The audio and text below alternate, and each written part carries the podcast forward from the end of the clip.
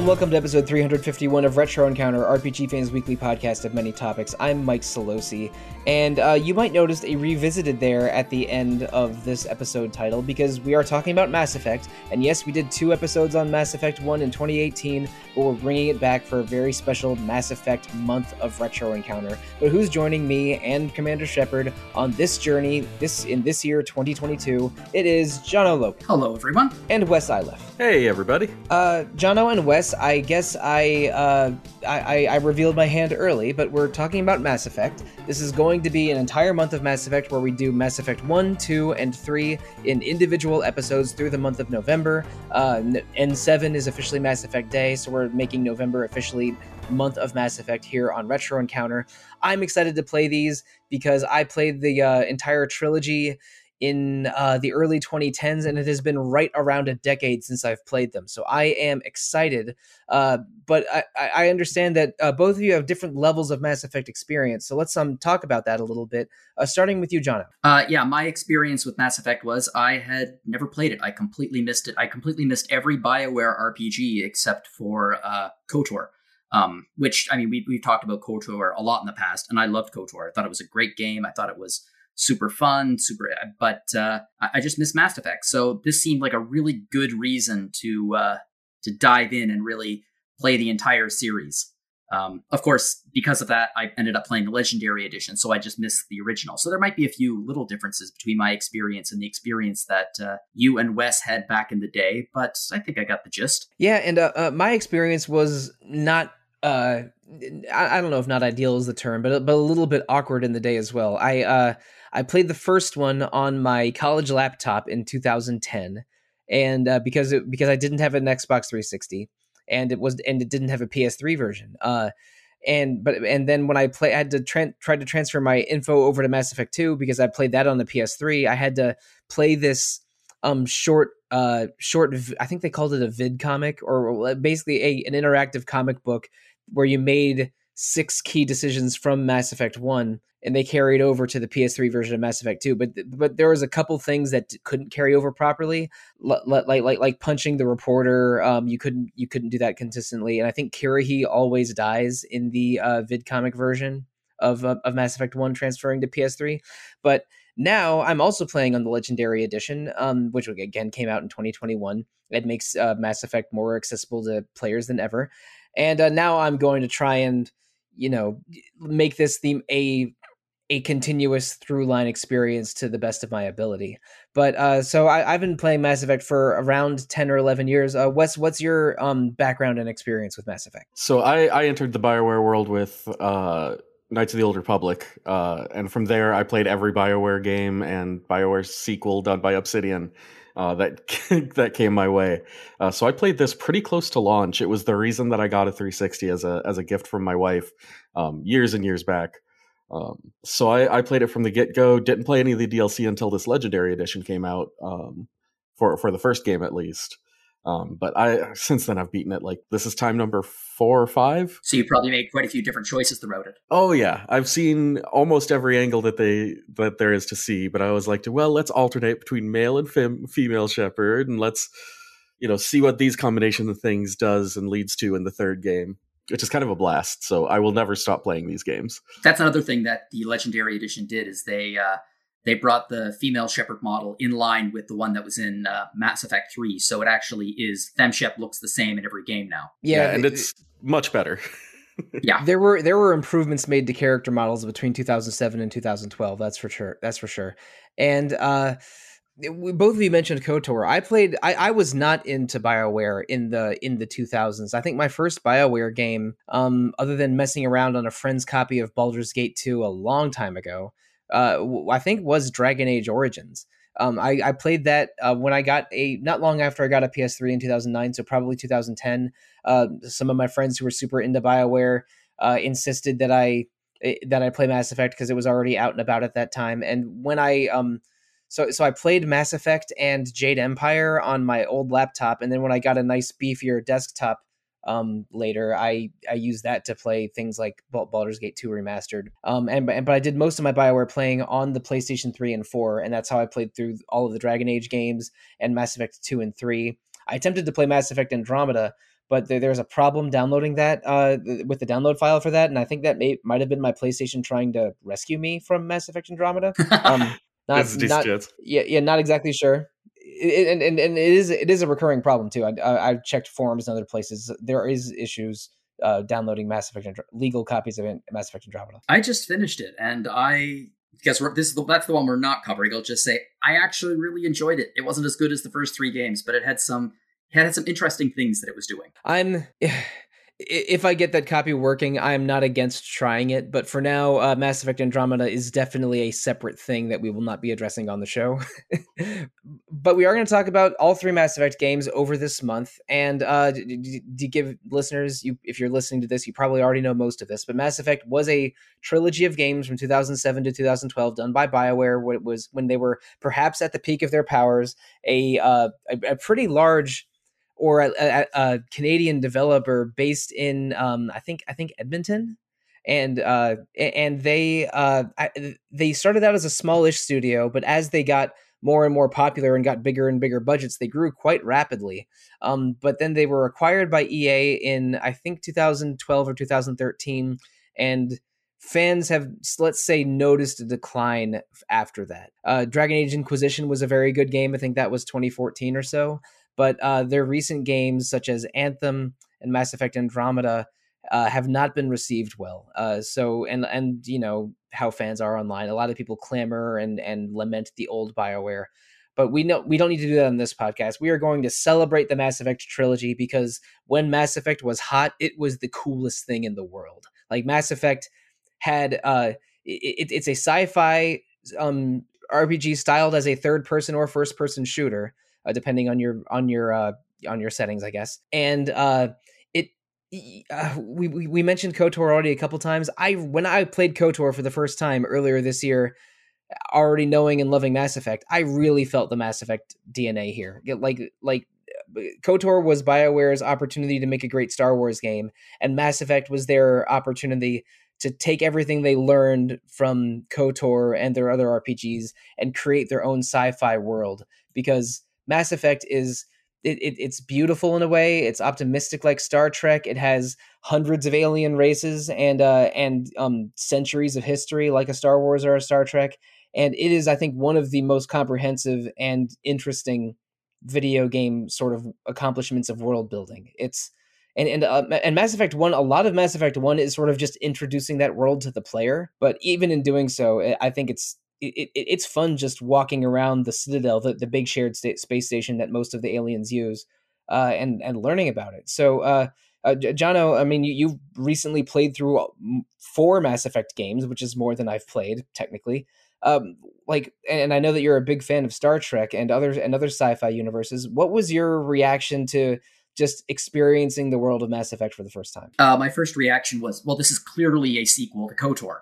Like it was, it felt very much like BioWare's attempt at a sequel to KOTOR, except they didn't have the uh, IP uh, of Star Wars, so they developed their own. And thankfully, the folks at uh, BioWare, especially back then, were like you said, top of their game, and they created a remarkably textured universe uh, with alien species that I would argue are as fleshed out as any in Star Wars, at least uh, not not if you include the uh, the extended universe. But like the, the alien races in this are very different. They have their own personalities, but individuals of those species are also. It's really difficult to pull off that level of specificity with alien races to make them genuinely feel alien while at the same time allowing you to relate to them. Uh, Star Trek does it sometimes. Sometimes they do it successfully, sometimes they fail miserably. But I feel like Mass Effect really sticks the landing in that sense. Uh, and I, I mean, you're right. It's very much a combination of uh, Star Wars space opera mixed with the utopian future of Star Trek. Um, those two things really kind of combine. And what I really like about the first game, especially, is humanity is not on top. They are not like the leaders. Like if it's Star Trek, Starfleet Academy is on Earth and the Federation is based on Earth. That's not the case here. Uh, you're the new kids on the block. You're really trying to get respect. You're trying to get you know the attention of races who are much more experienced and have higher levels of technology than humanity. And I like that because it positions your you and you know humanity as the underdogs in the story. Uh, and that's a really, really interesting place to come from. But like, I mean, you can really see the KOTOR DNA. Like, yeah, Spectres, you know, Spectre training, Spectre, like it's Jedi. That's the idea. The alignment of uh, light and dark is emulated with the uh, Paragon and Renegade uh, emotion, or what are they called? Yeah, the, Mor- morality system. Yeah, yeah, the morality system. Like it's it's really parallel. So this is a sequel to all of the systems of KOTOR, and they just developed their own world. And I loved it. I just loved it. I loved it more than KOTOR, and I really like KOTOR. Uh, BioWare has been dealing in morality systems in RPGs for decades, uh, and and and and the uh, the the Paragon Renegade system in Mass Effect is binary. I mean, the, a lot of the time it's like, do you pick the red option or the blue option? Um, but it's much much. Uh, it, it is somewhat. Let's see, nuanced is the wrong term, but it is. It's not the same as light side, dark side, and KOTOR, where the choices sometimes range from sensibly good to preposterously bad. In in uh in in in Mass Effect, you're always trying to accomplish the same thing. Like your mission objective doesn't meaningfully change, and the ending of the game uh l- l- doesn't meaningfully change. Um, uh, if you go Paragon or Renegade, like, like you still defeat Sovereign and are sort of the hero of humanity at the end, no no matter what you did. But it's it's more about the methods and the tone of how you do it um it, like in the, the a paragon Shepard is in general trying to do good and trying to um, accomplish things in the spirit of cooperation while a renegade Shepard has no problem at all killing a few people to uh, or even innocent people to accomplish their mission and is uh, and is somewhat racist in, in in favor of human humans and against aliens in uh, in the in their attitude. Uh, and I'm, I'm trying to use uh, gender neutral pronouns here because uh, Shepard is a player designed character and um, uh, which who can be uh, uh, who can present either as male or female, and uh, in in particular. Uh, I, I think that fans in general have accepted that the female Shepard is the better voice performance, be, because yeah, pretty accurate. I mean, I mean, everyone loves Fem Shep. It, it's uh, uh, what, what's what's her name? She's Jennifer in, Hale. Yeah, Jennifer Hale. That's it. She's done a ton of stuff. Jennifer Hale does an absolutely fabulous uh, um, job with the role and and I am I am uh, rolling a female uh, a female renegade Shepard this time around, and I and, and I've mentioned this in in other episodes. When I play games with morality systems, I usually go Paragon or like eighty percent eighty percent good guy my first time around because that's how I feel most of the time. How I want to play. I, I like play, being a hero in video games, but because I've played Mass Effect before, and I never finished a, a renegade run of Mass Effect two or three, I'm gonna I'm gonna I am going to be a truly heinous bitch this entire run. um, and uh, and I was I made some decisions that I would normally never make in a game like this if uh, if left to my own devices. So, uh, uh, uh, uh Wes, um, th- I'm going to give you like three questions at once, and I apologize. Uh, uh, first of all, tell me one or two things that you love about the world of Mass Effect, uh, and that you know that that Jono's Jono recently experienced for the first time? And also, um, uh, how did you build your Shepard? The world really stands out to me just because the different alien races are simultaneously very human and very inhuman. Um, some of them feel so drastically different, but underneath at that core, you still have characters that you can relate to and understand, even if they're like a Hanar or an Elcor who experience the world drastically differently than we do um, which has always been kind of that that core holding everything together. Is that I've got this wonderful cast of really relatable people, uh, especially in Mass Effect One. A lot of them start out seeming like um, I don't want to use the term d bags, but I can't think of a better one right now. Um, they are not friendly folks. Um, for for the most they are difficult. They're they're di- a difficult crew, but by the end of the game, you really do feel like this is a crew that you've bonded with, and that uh, you understand how they work and when you have conversations with them you know the ways that they want to be be treated and they might be different from person to person. It's not all just be nice all the time be mean all the time. If you try to be too nice to Wrex um, he's not going to appreciate it very much Wrex is the kind of person where like you get into a fight and then become friends. Exactly but if you, but if you try to make friends straight away you will probably get into a fight. Yeah that's dead on. Wrex needs to respect you. Yes. Um, and it's and it's interesting because he's probably one of the uh, the more friendly krogan around. Um, and that's still not not saying a whole lot. But there is room within those those different species for uh, differentiation. Humans aren't don't have a monopoly on having diversity, uh, which is not always the way it goes in sci-fi stories. or fantasy stories or really any stories. Um, but uh, that said, I, I'm I'm kind of the same as you, Sollosi. I always go with heroic. You know, I, I don't want to do things that make me feel bad, and it makes me feel bad to be mean to people. Now that said, I've beaten this game a lot of times, most of them with a, a Paragon female Shepard. Um, so I went with a male this time around. Uh, I actually tried a couple of go rounds. I decided I was going to do Renegade no matter what, um, but I tried to make some. Uh, some Shepards of other ethnicities and every time i did and i fired it up and their voices started coming out it felt so terribly wrong um, they have some of the whitest sounding voices in here like not not to degrade the the acting that they're doing um, but if you try to make you know any other ethnicity of Shepard and you hear those voices coming out there's such a difficulty listening to it um, so instead i went with a meathead Shepard and i wasn't sure if it was going to work out yet and i was tired of coming up with good new names uh, so his name is borpo Shepard um, he's got a bright red mohawk and a biker mustache, and he's got like the thickest neck settings possible. Um, and he's just an absolute jerk. He's he's just like a meat-headed jerk. And I've never played a character that way before, so it's kind of entertaining. I, I you know, I uh, this is not how I went this time around, but my very first Shepard, I'm still very attached to. I think I had just watched um the second Addams Family movie when I when I started before starting it. Um, not not for the first time, but like I had recently seen that movie, so I made a Shepard named uh named Carlos Shepard who resembled Gomez Addams or Raul Julia Gomez Addams. Oh, that's and beautiful. and it, and it it cracked me up for uh, for 20 straight months or however long I, I played those. Um, but uh, I, I, I, mentioned I, I, did with I'm going with a female renegade Shepard this time, and I'm um, talking about the diversity of your crew um they, they, they really I, I, think to a degree the crew uh, the main characters in this game uh, uh, other, other than Shepard, Wrex, Tali, Liara, Garrus, Kaidan, Ashley they come into their own a little bit more in later games because Tali and Wrex to me feel almost more like introductions to what Quarians and Krogans are than than characters in their own right and they, they are characters in their own right but a lot of their dialogue is explaining their culture to you because uh, um, uh, Mass Effect is this was the uh, the era of over detailed video game in game court uh, codexes.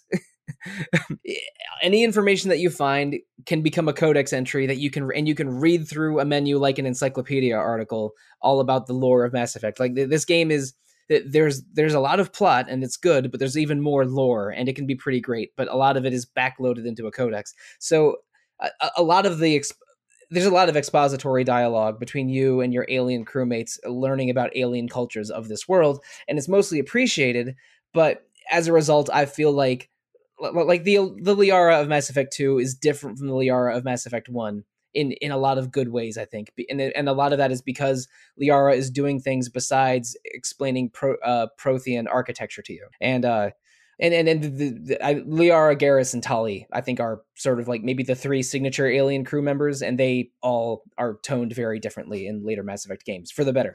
But um, this crew, uh, uh Jono, did you have a favorite crew member of the uh, of the main six in Mass Effect One? Uh, yeah, I love Tali. I uh, I'm a big fan of Tali. I'm a big fan of like we're not talking about the fu- yeah I'm not, we're talking about the future games. But when I found out that I couldn't romance Tali in future games, I was like, oh no, because I, am playing a I'm playing a female. Uh, oh, right, Paragon. right, right. Yeah, yeah. I'm playing a female Paragon and Tali's straight, so can't won't work. So I just get to be like jealous, um, jealous of Garrus.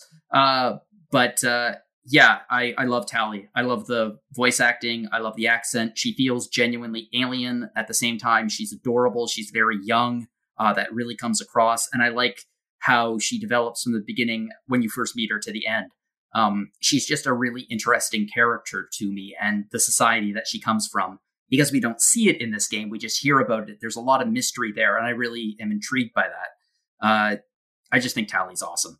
She was also yeah. a she was also a permanent member of my team when I was in the when I was out in the uh, field. I didn't use Tali very much in this game because I rolled an infiltrator Shepard. Uh, oh, and uh, and listeners, there that you choose one of six classes at the beginning of the game, and each of your uh, six crew members are an an approximation of one of the six Shepard classes but, but because uh the, and also like the three sort of theaters of action in this game are are tech skills biotic skills and uh, and firearm skills and tali is really good at tech and my and the infiltrator class is like a mix of sniper rifles and tech skills so i didn't i didn't use tali or Kaidan much because uh, be, because there was some overlap of of the te- of sort of like tech skills. Um, uh, Wes, how did you roll your Shepard this time around? Uh, I went uh, going with the pure meathead route. I went full soldier, and then I had uh, got it. Garrus and Liara backing me up uh, to cover my tech and biotic needs. I, I, I used probably Wrex the most as a teammate. Um, and uh, other, and other than him, uh, probably Ashley or Liara because I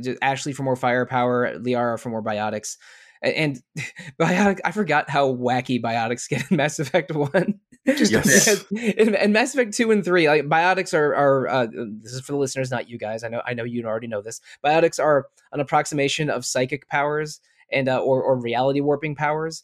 And they do a lot of fun stuff in the later games. Like you can pick up I- items and throw them or uh, or zap enemies with force fields or uh, or destroy their shields by warping space around them. There, there are cool biotic skills, but uh, Mass Effect 2 and 3 there's a lot of like trying to break down enemy shields to you know, you know with a like play the rock paper scissors game of hit enemies with the right weak point before they're exposed to biotic or tech damage.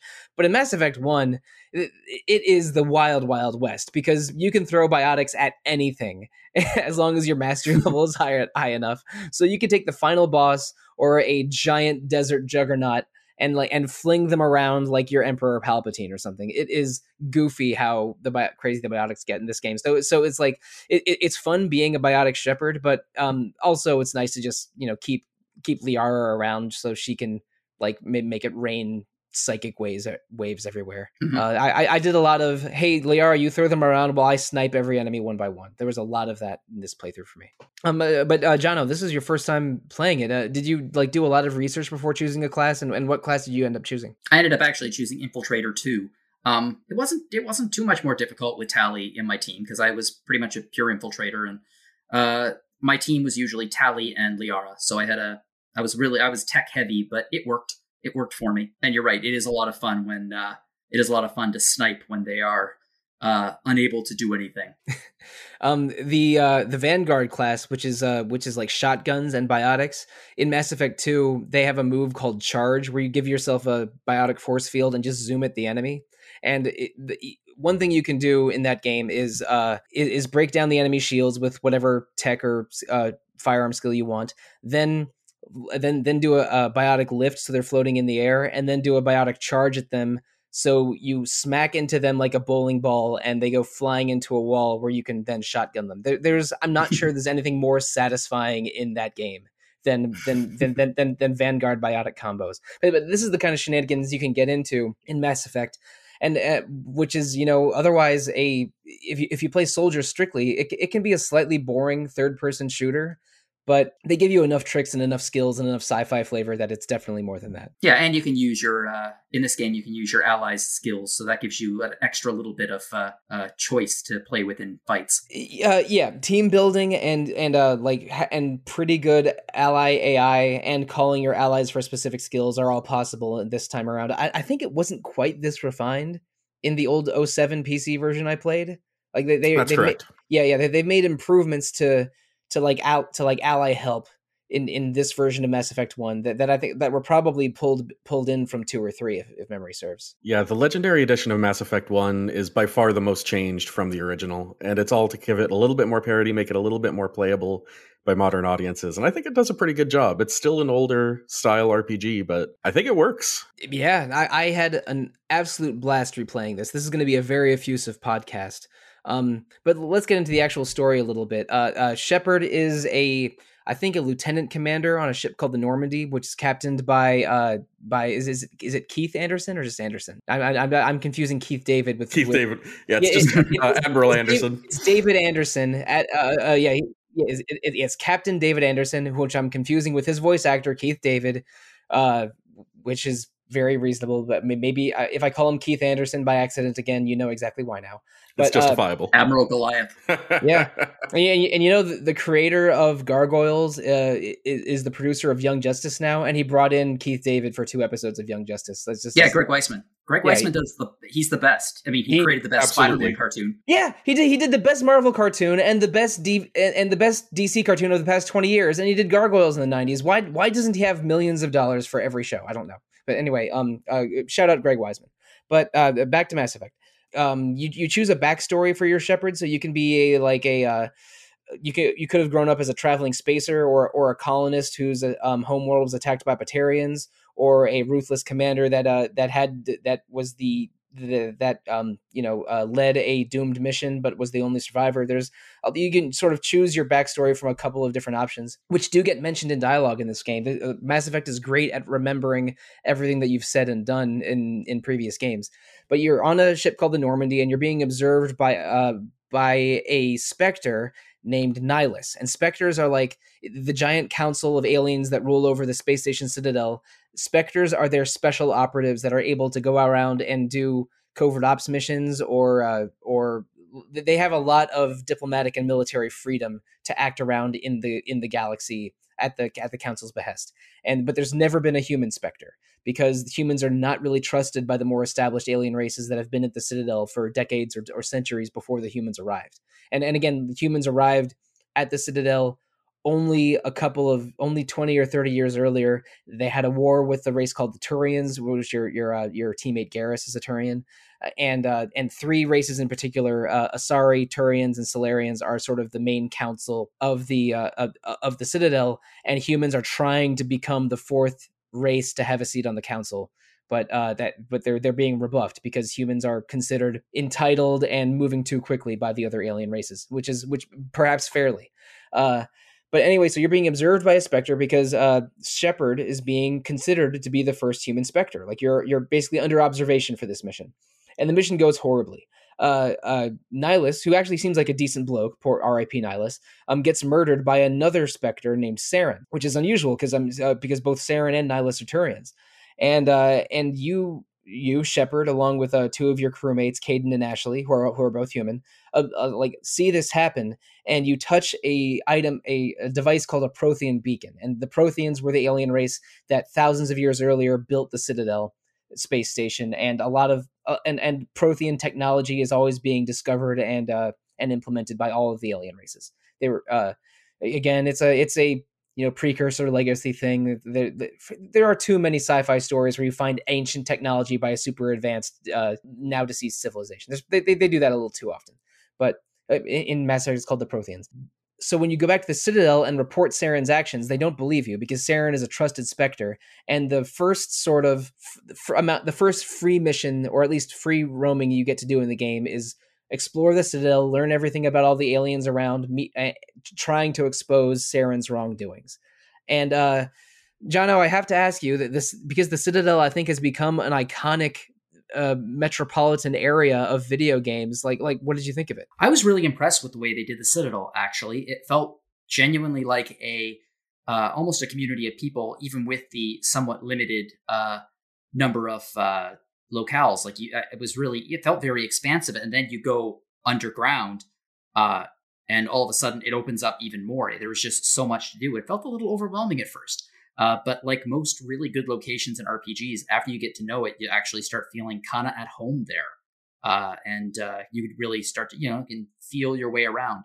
I think one of the smartest things that they did, um, not that everyone would do this, but for me anyway, is um, the keeper side quest where you have to go around and very quietly scan the keepers. I thought that was actually a really interesting uh, method to get the player to explore pretty much the entire uh, Citadel. I mean, it's a pain in the butt to do, but it did get me into corners that I otherwise probably wouldn't have gone. I, I mean, that that's classic incentive technique. It's it's like it's like by uh, by offering award a reward, people will do their own work rather than uh will or will be compelled to do that kind of work instead of just telling them to do it. But but yeah, you're you're right. There's there's a lot of nooks and crannies in the Citadel, and your early missions in there have you um uh, you meet Tali because she was a uh, she's again a Quarian who was a, a, a people without a home planet because it was overrun by their former AI slaves called the Geth, and now they are continuously at war with the Geth. Um, so she's a Quarian on her pilgrimage to explore the rest of the galaxy before returning to her fleet. She stumbles across a uh, a very nasty deal between Saren and uh, and a local um, a local crime lord. Uh, t- um, uh, Garrus is a Turian police officer with a group called C-Sec or Citadel Security, who's who's trying to take down that cl- crime lord. And Wrex is a uh, is a mercenary who's um who is like after a bounty on that crime lord. So like that's how you meet all three of them back to back to back.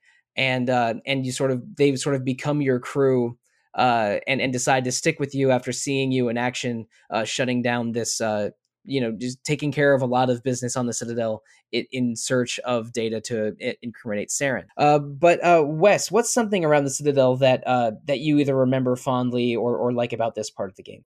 The fact that the game really does pull you around everywhere, and like every place you go, there's something to do. You're you're recruiting new party members, you're learning about new alien races, you're picking up quests, you're chatting with a overly enthusiastic fan. Like the Citadel is big and packed uh, and it encourages you to go explore every single bit of it. And I mean, on on replays, that can make it feel like okay, I've done the Citadel a lot of times, and this is very front loaded.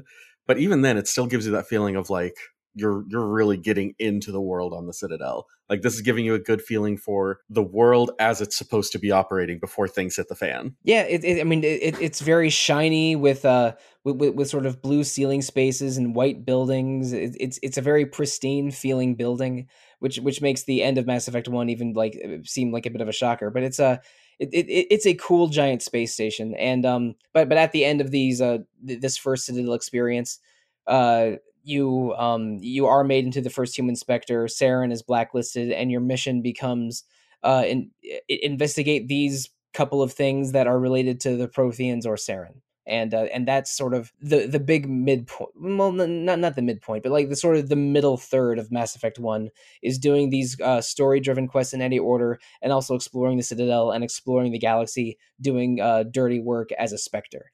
And uh, wait, wait, uh, I know you mentioned you were an infiltrator. Are you going for a Paragon or Renegade uh, flavor this playthrough? Pure Paragon. I always play as Paragon. Uh, I do like being the hero, but also I just have trouble choosing the the wrong thing to i just i play as myself not that i think i'm a hero but like i, I play as myself in terms of my choices and i just seem to be too nice a person uh, to be a to be a renegade whenever i choose renegade i always feel bad about it there were definitely a couple of choices that we'll talk about that I felt real bad hitting the renegade button for. There was there's a renegade option, or uh, just maybe just a sad option. That when I did a renegade playthrough, because I, I, this is my third time playing Mass Effect One. I, uh, I I I did a renegade and a Paragon run many many years ago, but I never I never finished the renegade runs of Mass Effect Two and Three. So I'm, I'm gonna be doing a full playthrough for the second time, but this is technically my, my third of Mass Effect One, um, or a full tri- a full trilogy playthrough for the second time. But uh, yeah, I think part of why I was less comfortable this with this is because I love the alien races in Mass Effect One. I I like having. I, I think that Kaidan and Ashley are the two most boring teammates by far. Oh, God, Kaidan is boring. Kaidan sucks. Yeah. I am. I I, I, went, sucks. I, I, I rom- a boring elemental. I romanced Liara specifically because the other option was Kaidan as a as a female Shepard. Um, oh yeah, and, like he really comes on to you hard too, like in your conversation. Yeah. And it's he's like he, it's the closest he has to a personality trait. Like, where do you yeah, get off, dude? he's a little thirsty, and and also um I, I, we were talking about the romance options being a little bit limited in this game, and uh, and that's not a problem. For, first of all, this is when Matt Bioware was really trying to figure out how to how how to properly portray characters of different uh, sexuality. They they, they they got better at it with subsequent games, but it's it's a little bit too limited in Mass Effect One. And then on the other end of the spectrum, you have Dragon Age Two, where all four of the main romance options are bisexual. And if you're accidentally too nice with them, you can get locked into a sex route, which is even if you were trying mm-hmm. to avoid that. So like so the, those are opposite ends of the, of the spectrum by Mass Effect 3, they have it pretty well figured out. Several options. Some are straight, some are gay, uh, some uh, some are bi, and they, they come in many different shapes and sizes. And a couple of them can even romance each other if you're rom- romancing neither of them. So that's. Mm-hmm there's they Mass Effect Three does a good job about it. They had not really figured it out in Mass Effect One yet. By Mass Effect One yet, no, um, they haven't but uh but I, I i love the like the different silhouettes and the diversity of your team so much that i am almost always wanting to go the path of cooperation in mass effect which made uh being a renegade where you're like very pro-human and somewhat racist against aliens uh made made that a little hard. I didn't i uh, i don't I, I, I like the paragon path more than the renegade path for sure in mass effect. Also it strikes me as a little bit weird. I mean most of your crew uh, in like all three games are aliens and it just seems to me like, why would they be with you if you are really racist? I mean, I don't have a good answer for that. I guess because you're the Shepard and this is your favorite uh, shop on Citadel. Yeah. Seems like your best friend would just be Ashley, the other canonical space racist on your on your ship. See, that's the funny thing. I actually I don't love the character of Ashley Williams, but the fact that she does have xenophobic tendencies and is kind of racist uh, and is very reactionary and conservative in all three games to me is very interesting. Like she's not my favorite character, but she really does something and she is memorable yes. in that sense. Whereas Kaidan is just a block of horny wood. Yeah, she's got yeah. a lot more going on. Yeah, and and, and actually, uh, she comes from a long-standing military family. If you go into her dialogue trees deeply, uh, you learn that her grandfather was a disgraced general that was a, a bit of a pariah in the Turian Wars, which is which probably fuels part of the why she doesn't trust aliens. And uh, and but but is also somewhat she identifies herself as a military brat. Like she has some interesting angles to her, and for a, a character that is deliberately unpleasant sometimes uh, I, I think they handle like the good and bad parts of her well. Unlike Kaidan, who is just boring and horny, and his big uh, story twist is that he gets migraines. Like, thanks, buddy. Yeah, I was great, great job. I, I, do admit I am curious how uh, Kaidan would have developed throughout. Well, briefly in Mass Effect Two, but you know, his as a secondary character in Mass Effect Three. I'm curious is the Mass Effect Three version of him would be more interesting and fleshed out. But to be frank, uh, he didn't make it that far in my playthrough. Uh, the, the, the a same little is, bit, but not. the same is true for me. And when I played Mass Effect Three in 2012, I uh, Kaidan was also unavailable then. So uh, we'll we'll see how. Uh, I, I, guess we're not going to have a lot of Kaidan uh, later this month. I, but, I, just I love the fact that that choice at the end of the game happened, and it's like you have to choose one. I actually am on my way. Sorry, Kaidan. I know it was but, supposed to be like this big moral moment where you're like, oh, which one of these two squad members do I choose? And uh, nope. It's not discount Carth. Nope. nope. I was, Carth. Yep. No, I was going for uh, what, what was the what's the joke? Space Karen? Oh, that's, that, that's not bad. Space Karen. But the uh, uh, you know, let's talk about the other um uh, teammates we haven't really discussed as much yet. There's Wrex, who's a uh, a very gruff Krogan mercenary, um, delightfully so, in fact. But uh, the Krogans, I thought, are maybe one of the best sub uh, storylines in all of the Mass Effect trilogy. They were uh, they were a race that is very hardy and breeds very quickly and are very powerful and warlike and uh, and um, but but there was such a and they there was a devastating war against the Krogans, but then they were somewhat calmed down and kept to their home to their home worlds for a while. But then when they uh, but then when a giant threat of space alien spiders called the Rachni threatened Citadel space, the Krogans were recruited as mercenaries again. But then there was a, se- a second Krogan con- conflict, even worse than the first, because of the because like Krogans were allowed to grow out of control again. So at following the, that second Krogan war, uh, Salarian scientists basically put in a uh, a gene bound plague called a genophage into into Krogan DNA. So now around only one in one thousand Krogan children survive uh, uh, survive childbirth or something crazy, and they uh, the the the species is almost sterile by uh but but not extinct and um and Wrex like feels extremely wronged by all of by by those events as a veteran of some of the Krogan wars. They like he mentioned how that uh, that how the because the, they don't have wars to fight off planet, uh, Krogans on on their home planets mostly just fight each other and are and and aren't interested in, in building a better tomorrow. He even murdered his father, who was a Krogan chieftain, because because he was too short sighted in that way. So Wrex is jaded mad about the the Krogan situation, interested in anything that could possibly stop the genophage because he's one of the most intelligent and forward thinking Krogans, and even then is still like the gruffest and meanest guy on your team. And uh, and then you have uh, on the other on the again on the other hand Liara, who is and the Asari, if the Krogans were designed to be a warlike alien race, the Asari were designed to be a sexy alien race. I mean, let, us be real. Uh, they can mate with men or women because they download data psychically and make mental connections uh, while while both partners are aroused to to impregnate themselves. They are all female and psychically influence people looking at them to appear attractive to all races, so they can have as much diverse DNA as possible in their in the Asari gene pool.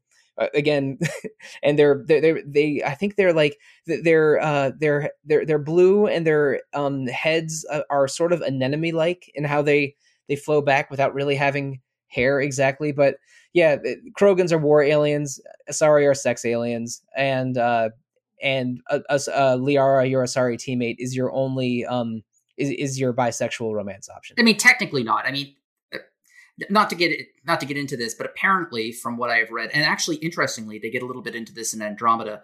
Uh, they are a monogendered species. There is no male and female. The Yes, vast majority of them present Correct. female.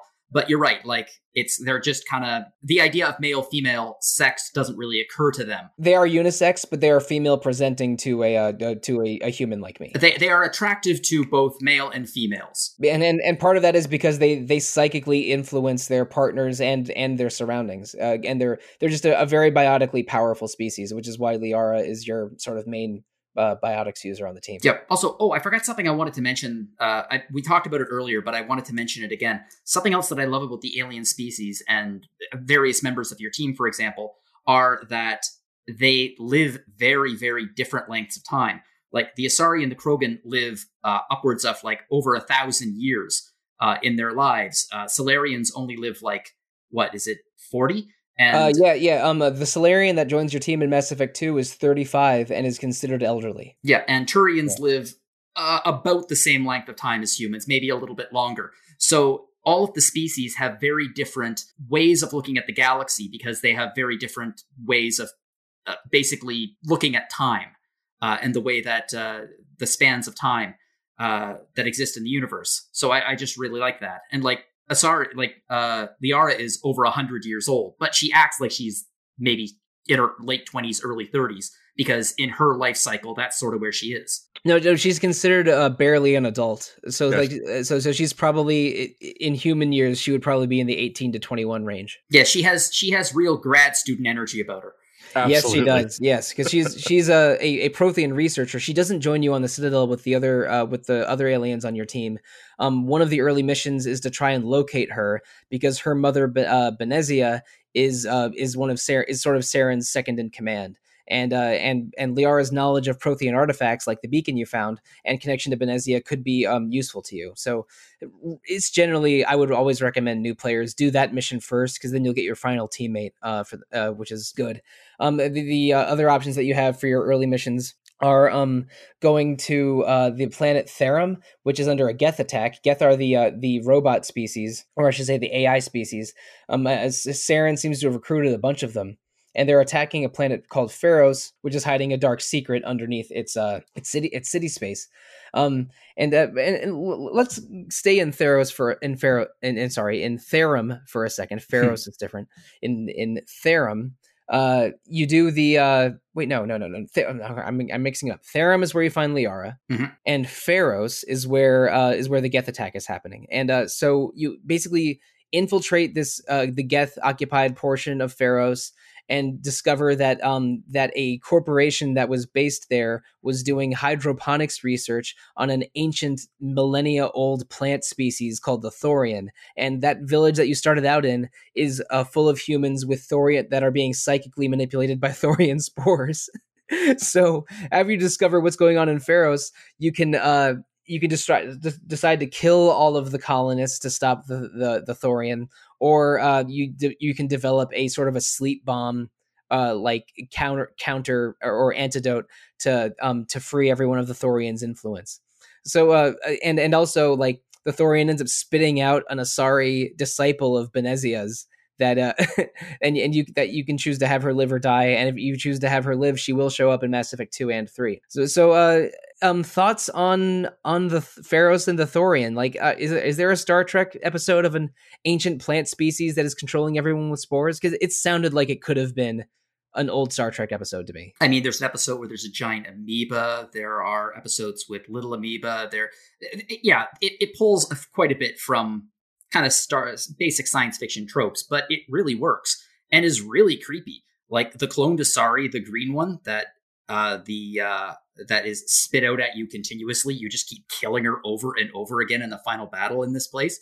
Was Yeah. it's a great it's a great fight. yeah like the thorian is cloning her and using her to communicate with you but you you you do end up like releasing the the the real asari at the end um i forget her name but uh but but she even like it, like if you're very very kind to her and let her survive she she she, she expresses a romantic interest in you in, in one of the sequels i forget which but uh, Uh, in in two. yeah but um this time around i was being a racist bastard Shepard so i shot her in the head see ya. Ah, Yep, me too. oh, jeez, I feel.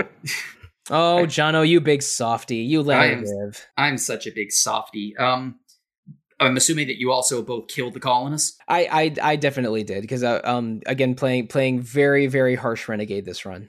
I couldn't bring myself to be that harsh. I've never been able to do it, and I now doubt if I ever will. So I guessed most of them. I mean, there's a difference between being. I don't feel like renegade means complete sociopath Although if you pick all renegade options, you kind of do end up pretty sociopath. Both are correct, but I am also intentionally being a sociopath. Okay. See, Yeah. I, I like being a paragon, and I occasionally like throwing in a, a renegade option just if I'm feeling like, well, angry or like I want to punch a reporter, for example. It's it's harder on a future playthrough too because I know how all of these effects impact later on, and I know so many of these renegade options I'm picking are going to hurt me in the future.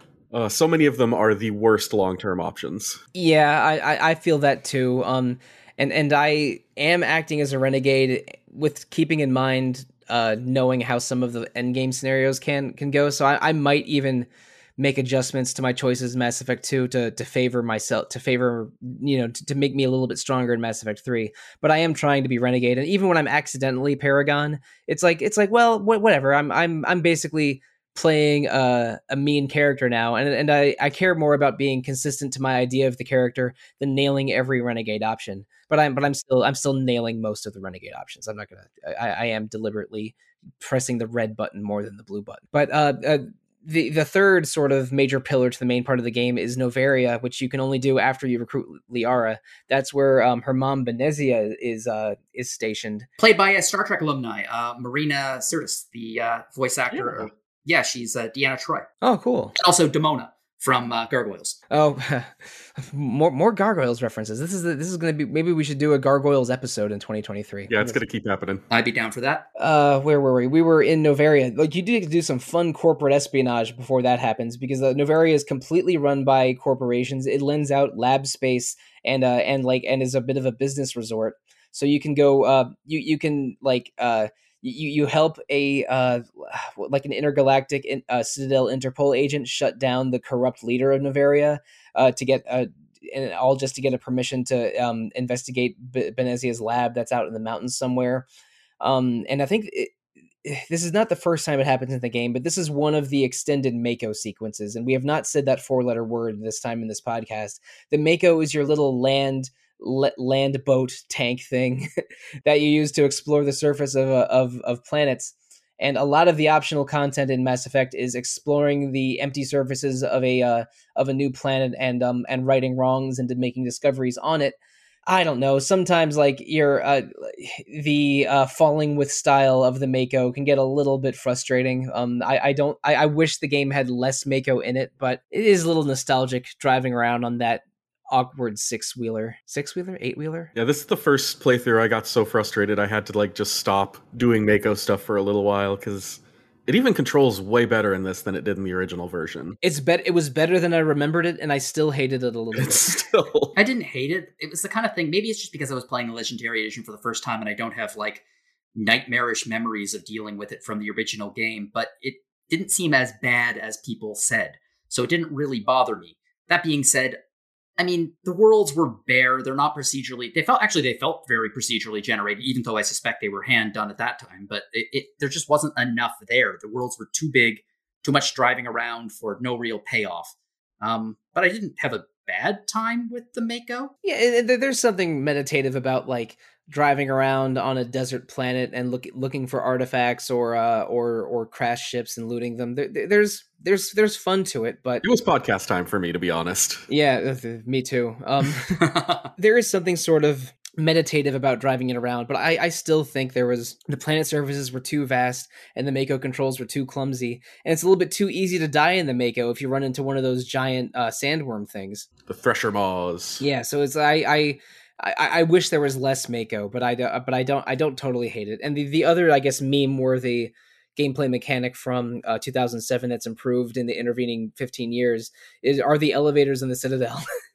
Big difference. But, um, there there was so much loading and engineering challenges to having Mass Effect One run well in the 360 in 2007 that they made elevator loading times very very long and gave you a lot of intercharacter dialogue or like PA system dialogue happening while you're on the elevator.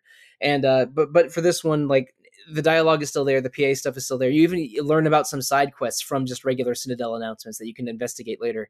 Um but it, it's it's not nearly uh, the, the load times are not nearly as as long or clumsy this time around. Um but but again, that's what 15 years and superior hardware will do. Uh, uh, but but at, back to Novaria, um, you eventually confront Benezia in this lab. You have to solve some puzzles, uh, and uh, and she eventually she she reveals that Saren has some kind of mind control ability that is able to influence anyone around him, and that's part of uh, that that's part of why he's gotten followers so quickly and uh and is even more dangerous than you suspected but she uh she she dies in her like last few moments of lucidity and uh and, and also that the station where she was running experiments is overrun with Rachni, those spider aliens that I mentioned from the Krogan conflict a little while ago. And uh, at the end of the lab, you find a tube containing a Rachni queen who was hatched from an egg and then bred into these other Rachni. Uh, and you're able to communicate with the Rachni queen with the help of some Asari. And uh, another one of the big de- decision points in this game, along sort of similar to the Thorian stuff, you can choose to to uh, to kill off this rat this final Rachni and make this species go extinct for good, or set it free into space where it can uh, possibly help you later, or possibly create a new Rachni threat. So uh, I gotta ask, um, it, this is pretty clear. Paragon pity the Rachni, Renegade kill the Rachni. Did you set, uh, kill the Rachni queen or set her free? Well, I set her free because I'm a Paragon. I killed her and it hurt me emotionally. that is not a pleasant scene. I killed her as well. I it, it is it is she begs for her life. She says it's okay to kill her children that that they've made in this lab because they aren't true Rachni that she hasn't been able to properly acclimate. Um, so so they they make you feel okay about killing the Rachni that are attacking you in the base, which I guess is appreciated. But uh, it, it, does hurt killing this this suffering uh fi- final member of her own species. Um, but I I killed her this time. I was I was I knew I was going to kill her going in, and I uh, I I pressed the button. Here comes Sollosi Shepard making the hard choices. Yep. Uh, well, they're they're hard for Michael Sollosi. Quite easy, quite easy for Sollosi Shepard. Uh, Sollosi Shepard's a jerk. So I'm not I'm not gonna lie. This is the point where I had to like make the hard decision. Where like, okay, is this actually a renegade run? I've gone purely renegade up to this point, but this is what I can't return from. I had one decision that was much harder. I, there was one really hard decision for me in this game, and that we're going to talk about it in just a minute because uh, after you take care of Feros and Novaria. um, you you uh, uh, you're able to have enough clues from the Prothean artifacts that you find and from the information from Benezia um, that uh, Saren has a base on uh, planet Virmire. And and Virmire is is sort of where the end game of the game begins. You can still do side quests at this point, but Virmire is a big deal because it, it's a special infiltration min- mission with a uh, with, with, a Salarian military officer named Kirrahe. And uh, so you and this team of Salarians uh, got to Mako in, into the planet and sneak past all of uh, Saren's defenses and attack a uh, attack his some kind of weapons laboratory that he has going on there. Uh, and at, at, around midway through the Virmire mission, um, you learn that one of the projects they're working on in Virmire is a cure to the Krogan gen- genophage, and your orders are to destroy everything there. But Wrex pulls a gun on you and says, basically, hold up a minute. If there's information or, or data here that can help cure the genophage, then we need to salvage it. And the thing about this decision is if you have a very high Paragon persuade rating, then you can talk him down, and uh, and Wrex will agree that that that if they if you if you're able to cure it, then it can still be cured in the future. Or if you're uh, if you are have a very high Renegade score, you can persuade Wrex via intimidation that to, to stand down because again Wrex like um, respects your your your strength and prowess. But if you're me, you're going to deliberately fail both of those persuasion checks and shoot Wrex in the head. Oh no. oh no. In both of my runs 10 years ago or so, I I uh I again one paragon one renegade I let Wrex survive because I like him too much but this time I'm like I you know I've never tried Mass Effect 2 with no Wrex in it because Wrex features prominently in Mass Effect 2 and 3 if he yep. survives the events of 1 but I'm I'm trying the other path now. I uh, I am going the road less traveled by, and uh, I'm going to see what happens with uh, Wrex's brother in charge of the Krogans in Mass Effect 2 instead of Wrex himself. But it felt bad because yeah, I uh, I, I like Wrex. I didn't I didn't want to. It was I, I felt like the kid in Old Yeller. I didn't want to do it, but I but I did it. Oh, you shot him. You could have just let Ashley do it because you know it's Ashley. No, I felt like I had to do the shot myself. It was uh, it, like, the way I'm playing this Shepard. It's it's uh, uh, they take care of things in their own hands. So I I shot Wrex. Didn't feel good though. Nope. But um, after Wrex dies, and you uh, go to the end of the facility, uh, you you run into some people that were there against their will, but they all of them mention that uh, that uh, Saren and his ship are able to create a weird influence over people. And the part of the reason they were uh, researching the Thorian were to try to see what other forms of mind control are possible uh, for Wrex to expand, sorry, for Saren to expand his power. But uh, you're eventually confronted by not exact well you do fight Saren and you're confronted by him but, but you also are in directly in communication with Saren's ship because his weird squid looking ship is a sentient being on its own and and by using its uh, unusual mind control abilities is able to dominate the minds of anyone that stays in its any organic being that stays in its vicinity long enough. And the geth who are an ai species view sovereign as a god because it's a, such a highly evolved uh, inorganic life form. And uh, those ships called reapers were the apocalypse that wiped out the protheans thousands of years earlier. And uh, the way sovereign describes it is that every several thousand years the um they harvest or wipe out all organic life in the galaxy and then retreat back into dark space, let civilization grow again, let them discover the ancient artifacts that we thought were Prothean all this time, but really were Reaper artifacts. And let and and once civilization thrives to a certain level, uh, the Reapers come back and wipe out civilization again. And this has happened an indeterminate number of times, possibly millions or billions of years. So the game like Mass Effect goes from we need to stop Saren and whatever he's doing to we need to stop the next apocalyptic robot ship event. and uh but the problem is um going back to the Citadel uh uh no one believes this this uh this credible Reaper threat um and and and but you do know where Saren's last uh next destination is. It's a planet called Ilos. And uh and Ilos is sort of where the end game of Mass Effect 1 really begins. But before we go to Ilos um there's a lot of freedom that you have to do side quests in the middle of all this stuff. Basically, once you leave the Citadel for the first time, there's an unbelievable amount of things available to you. Um, what were some of your favorite or most memorable side quests that we did around the galaxy? I, I have a specific answer, but let's have one of you go first. Uh, for me, it's the Cerberus side quest. Uh, I like the fact that first off, humanity is not all on the same page. Uh, there are different factions out there who have different beliefs uh, about humanity and if humanity should uh, basically dominate uh, the galaxy. So they're kind of human supremacists, uh, and they have resources, and th- there's an entire uh, quest chain that happens, which is not amazing, but it does set up something that is a massive payoff in Mass Effect 2, which is, I mean, if, if anyone's listening to this, they probably know what happens. I'm just going to say it. You kind of you join Cerberus in the second, reluctantly, but you're you're a member of Cerberus. So by doing this quest chain, it really gives you some background into the kind of uh, horrible, morally gray experiments and things that this organization is doing, which makes all of the choices that you make in Mass Effect 2 inherently more interesting and difficult. So I like what that did. I like that setup. There, there are several Cerberus side quests. Like you, you clash with the clandestine organization uh, for that that's pro-human and anti-alien Cerberus many times, but there's one sort of big one where you uncover a big uh, a conspiracy from uh, and and it ends up with the, with the death of a uh, of a of a human admiral um, that works at the Citadel, which is too bad because he seemed like a nice fella.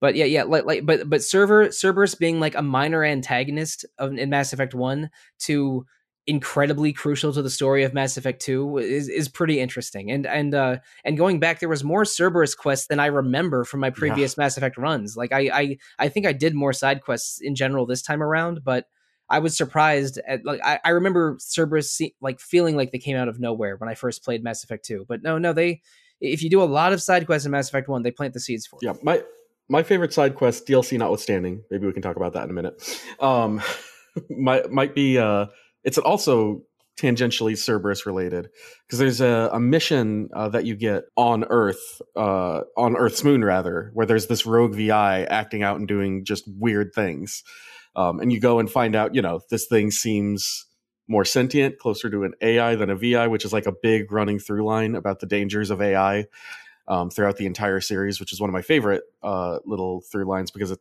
it's all about emerging sentience and you know does that life uh, count as sentient life? Does it deserve the same kind of um, respect given to all other sentient life uh, as much as they try to? Um, but that one really sticks out to me not just because it touches on that, but because the rogue VI that you deal with um, actually has a connection that might not be super easily caught um, to a, a main, major character in Mass Effect 2 and 3 uh, that I might just save uh, for the next podcast. Uh, d- does their name start with L? No. Oh, okay. All right. I'm I'm in- intrigued then. But uh, well, uh, and, and we should mention VI is virtu- is virtual intelligence. Um, Mhm. and because because uh, the world of Mass Effect is very concerned with AI, as, as Wes mentioned, with the Quarian and Geth conflict, with this you know a uh, basically an AI hive mind state going rogue and becoming a major threat is is like is the worst case scenario for AI that most of the Citadel species aliens are trying to avoid.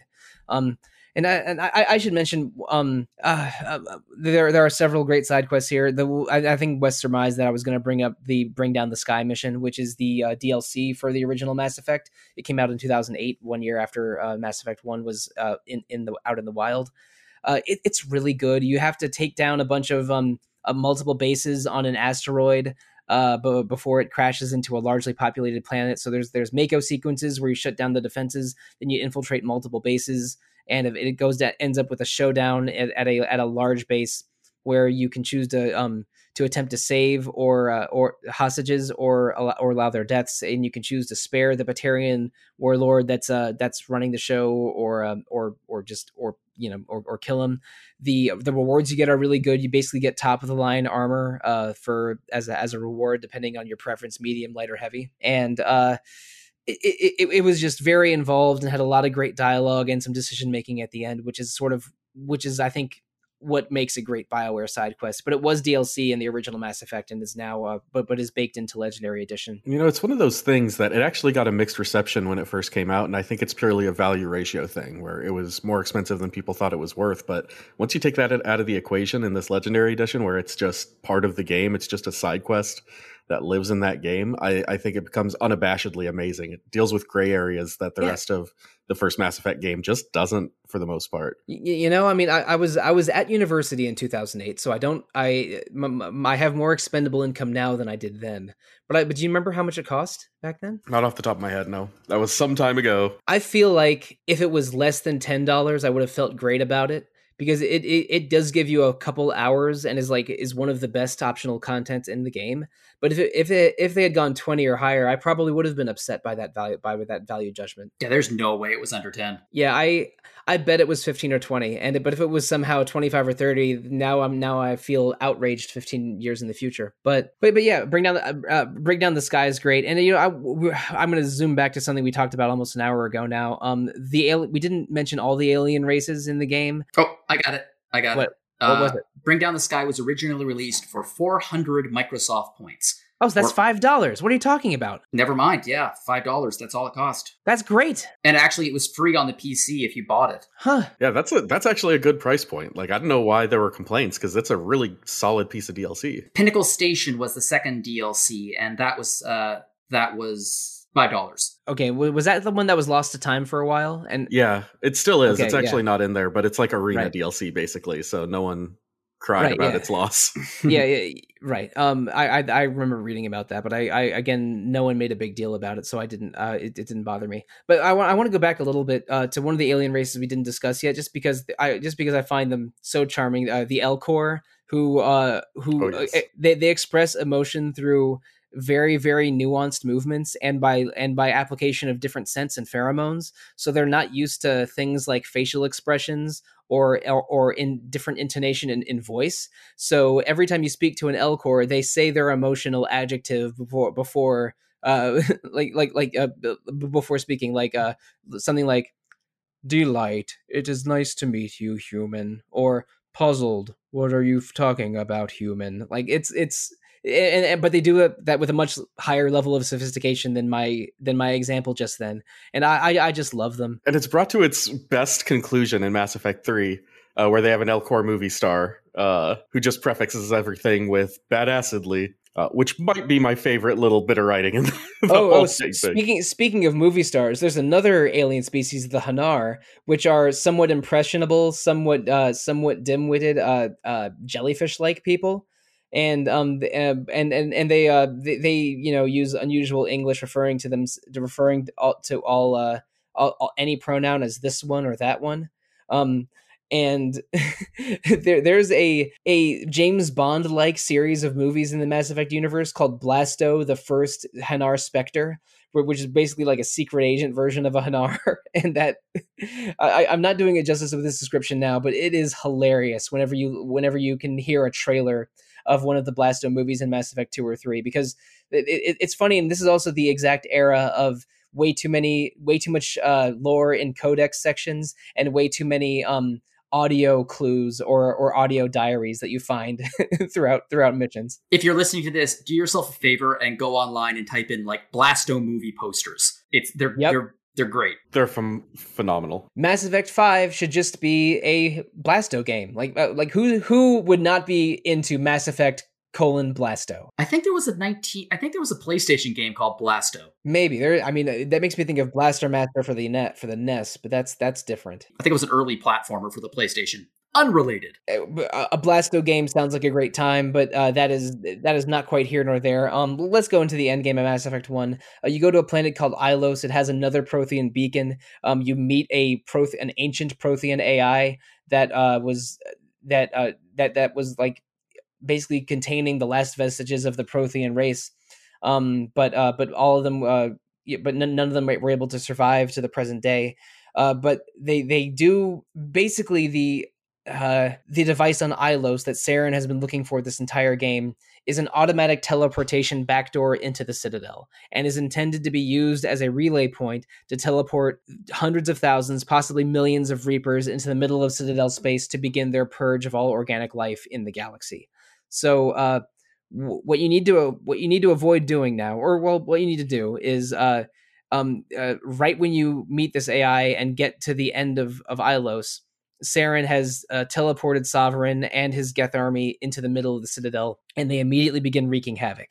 So what you have to do is follow them and defeat them before uh, Sovereign takes over the main conduit of the Citadel and summons all the Reapers from deep space instantly into the middle of Citadel space. And uh, to do to do that, it's again the final missions or, or the final mission is at a burning, falling apart version of the Citadel where you confront Saren. You can either fight him directly or skip part of the fighting with a with a uh, a renegade or paragon intimidation slash persuasion check, and uh, and eventually fight a like weird, creepy uh, RoboCop half sovereign half half Saren as the as the game's final boss. Um, but but but before doing that, you're uh, you're you are you have to, to, before you go to Ilos, you have to sneak around uh, and and like use some chicanery to get out of the Citadel and then you sneak back in with very similar chicanery. You uh, position a human, uh, a, a, fleet of of humanity's warships to try and uh, take back the citadel from all the Geth and uh, and Sovereign. And then you have your uh, your second to last decision to make is uh, you can the the the giant uh, flagship that's carrying the main council uh, uh, of aliens that run the citadel is making an escape, and you can choose to order the human fleet to rescue them or to wait until you have a better shot at uh, at, at sovereign and let the council ship uh, like like um die to weaken the, to weaken all the Geth, and uh, and that's incre- extremely obviously Paragon is to save the aliens, Renegade is to kill the aliens. But uh, uh can, can I assume that both of you went the traditional Paragon Ren- uh, Renegade route? Routes? Yeah, I went Paragon. Sure did. That sucker blew up. It sure did for me too, because uh, I mean, I, I guess my my uh, Shepard would have been best friends with Ashley's grandfather. my my favorite thing is uh, being able to just harass them throughout the entire game, where every time you call in for a report, you hang up on them almost immediately. You can be really rude to each other in the dialogue in this game. It's awesome. I I once let them get just a little bit farther, and they talked about how not funny it is uh, that I keep hanging up on them. I was like, oh, it's pretty funny, and then I hung up on. Them. I I had to I, I used neutral language a lot uh, during the briefings after before and after missions because the really mean answers just straight up lead you bullying Liara, and I did not like that at all. I wanted to, I I, yeah, I, I couldn't didn't do that. I didn't like being so mean to Liara, so I I was I answered her neutrally a lot of the time, and then was super renegade in other in other parts of the game. Yeah, the renegade things I can't do are the ones that are like just be a jerk to your teammates. It's like no. You know, and you know what? Uh, we skipped over this. Kaidan is so forgettable that we completely forgot about the end of Virmire, where where only either Kaidan or Ashley survives, and you have to choose which one lives and which one dies. wait, wait, wait. which- Kaidan can survive? You, What? you wouldn't Like, believe no. it. Wouldn't I Right? had no idea. Who'd have thunk it? But uh, R.I.P. Kaidan. in all in all instances here. I think. Correct. Yeah, th- th- there isn't really a renegade or or paragon decision here because you have to choose which one you want to. I mean, let's be honest. There's not really a decision here. Really, it's I would have rather killed both of them and keep Wrex, but uh, uh, sadly, that's not an option. If I was in a room with Kaidan and Ashley and a gun with two bullets, I'd shoot Kaidan twice.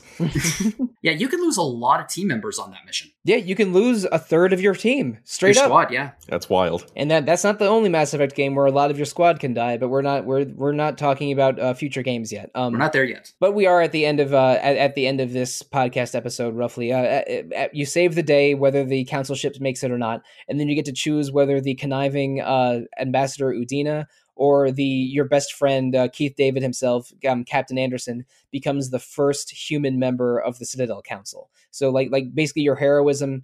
Uh, definitely lifts uh, humanity in the eyes of all the other alien races, and you become the fourth official council species which is I don't know, pretty rude to the Elcor, who definitely deserved a spot before the humans. Just just saying. But uh, I mean, all of us have played Mass Effect two before, so we at least know a little bit of what to expect. But what's one without without completely diving into spoilers? What's one Mass Effect two thing you're looking forward to discussing uh, some weeks or months from now? I think some of the connections that you don't really expect, uh, that you you can just blink and miss them in Mass Effect 2. There are dozens of, of callbacks to Mass Effect 1, uh, and so many are big that you don't realize the small ones uh, every time you go in, like like the Rogue VI uh, quest that I mentioned earlier that we'll get into next time. Yeah, I'm I'm pretty much on the same page. I love the idea that inconsequential choices that you make actually have payoffs in future games uh, in ways that you don't expect. To me, that makes the world feel very lived in, and uh, yeah, I, I I was very impressed with how they handled uh, game connectivity, continuity between each one of the games, and that's going to be cool to talk about next episode. Yeah, the the Asari that uh, was the thrall of the Thorian, and the the fanboy that harasses you multiple times at the Citadel, and the and the reporter that's really rude to you at the Citadel. Uh, they all can come back in future games, and they aren't the only characters like that. Oh, Conrad. Poor Conrad Verner. I'm assuming that Conrad Verner did not make it out of either one of your games uh, alive. I believe he survived, but I was extremely mean to him. I I I'm made- not his hero anymore. no, I, I, I, yes, correct. Uh, he's he he's alive, but uh, but like maybe he'll turn into an Incredibles syndrome style supervillain in Mass Effect Three that I that I had never experienced before. But w- we we shall see. Uh, can I ask a question before we jump in? I'm just curious. Oh, oh, what, mhm. What were your romance options? Like, who did you pick, if you picked? I romance Liara, and in the next game, I am not sure if I'm gonna keep Liara hanging on or if I'm gonna get me a lizard boyfriend. Oh yeah. I I also went with Liara, and uh, Borpo's a bit of a meathead. Uh, yes, I named him Borpo. Uh, I don't know if I mentioned that earlier.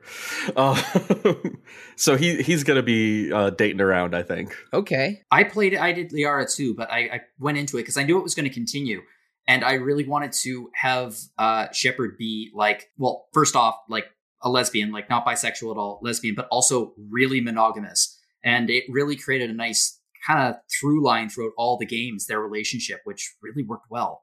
Um, also, I was not expect. I, I mean, I had absolutely no idea. I don't know how I missed it. I was not expecting the sex scene at all. Yeah. you- you- Surprise! It's it, it's it's like a little bit of a Showtime movie in which it's uh it's like like like, like they, they're not uh it, it's somewhat tasteful for being a uh for being a, a sex scene in a 2007 video game. It's But softcore.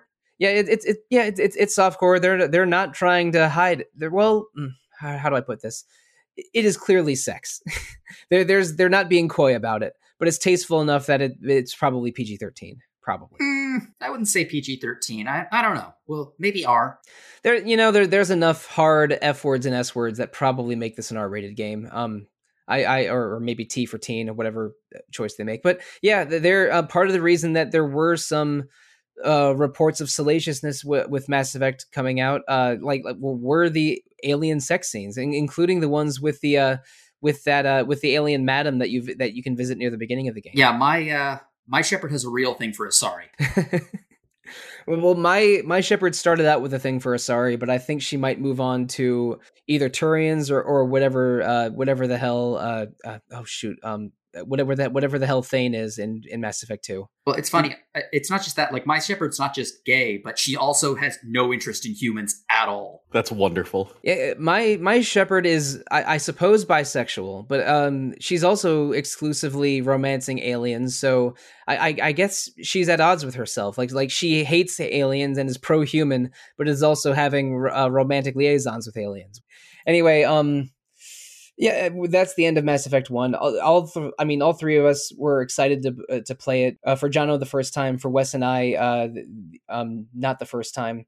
But this is a game that is held up after uh, oh, around right around 15 years post release, and uh, I, am really excited to get to Mass Effect 2. I have not started it yet, and again, we're, we're um, this episode is being recorded a couple of months in advance. We're we're pacing ourselves so we don't overindulge in Mass Effect over three weeks or however long. No, no, you're pacing yourself. I some of us are. Four, I binged all four games in like a month and a half. Yeah, that's true. Yeah, I, I, I guess I guess Jono played four games in enough time for me to play one of them. But I'm but I'm also you know playing a game a month for this podcast. So I very true. Uh, so some of some of my gaming time is already spoken for. But uh, I am really excited to get to Mass Effect 2 very soon. So, listeners, if you uh, can follow my social media around a little bit, like look around where I beat Mass Effect 1 and where I beat Mass Effect 2, and th- this recording was in between those. Um, but uh, I, I, get we are we have been running for a while just because we love talking about Mass Effect. But uh, it, I guess we're at the end of the episode.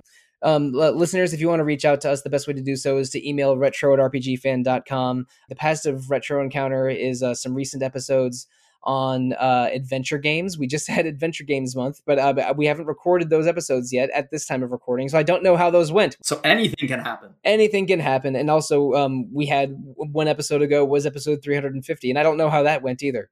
So, uh, but but so listeners, um, you, you in the future are uh, know more about Retro Encounter than I do months in the past. But coming soon, we are doing two more episodes on Mass Effect uh, one on Mass Effect two and three, but we're, not going to have revisited at the end of the title this t- those times because uh, we um we have not done those episodes on Retro Encounter before.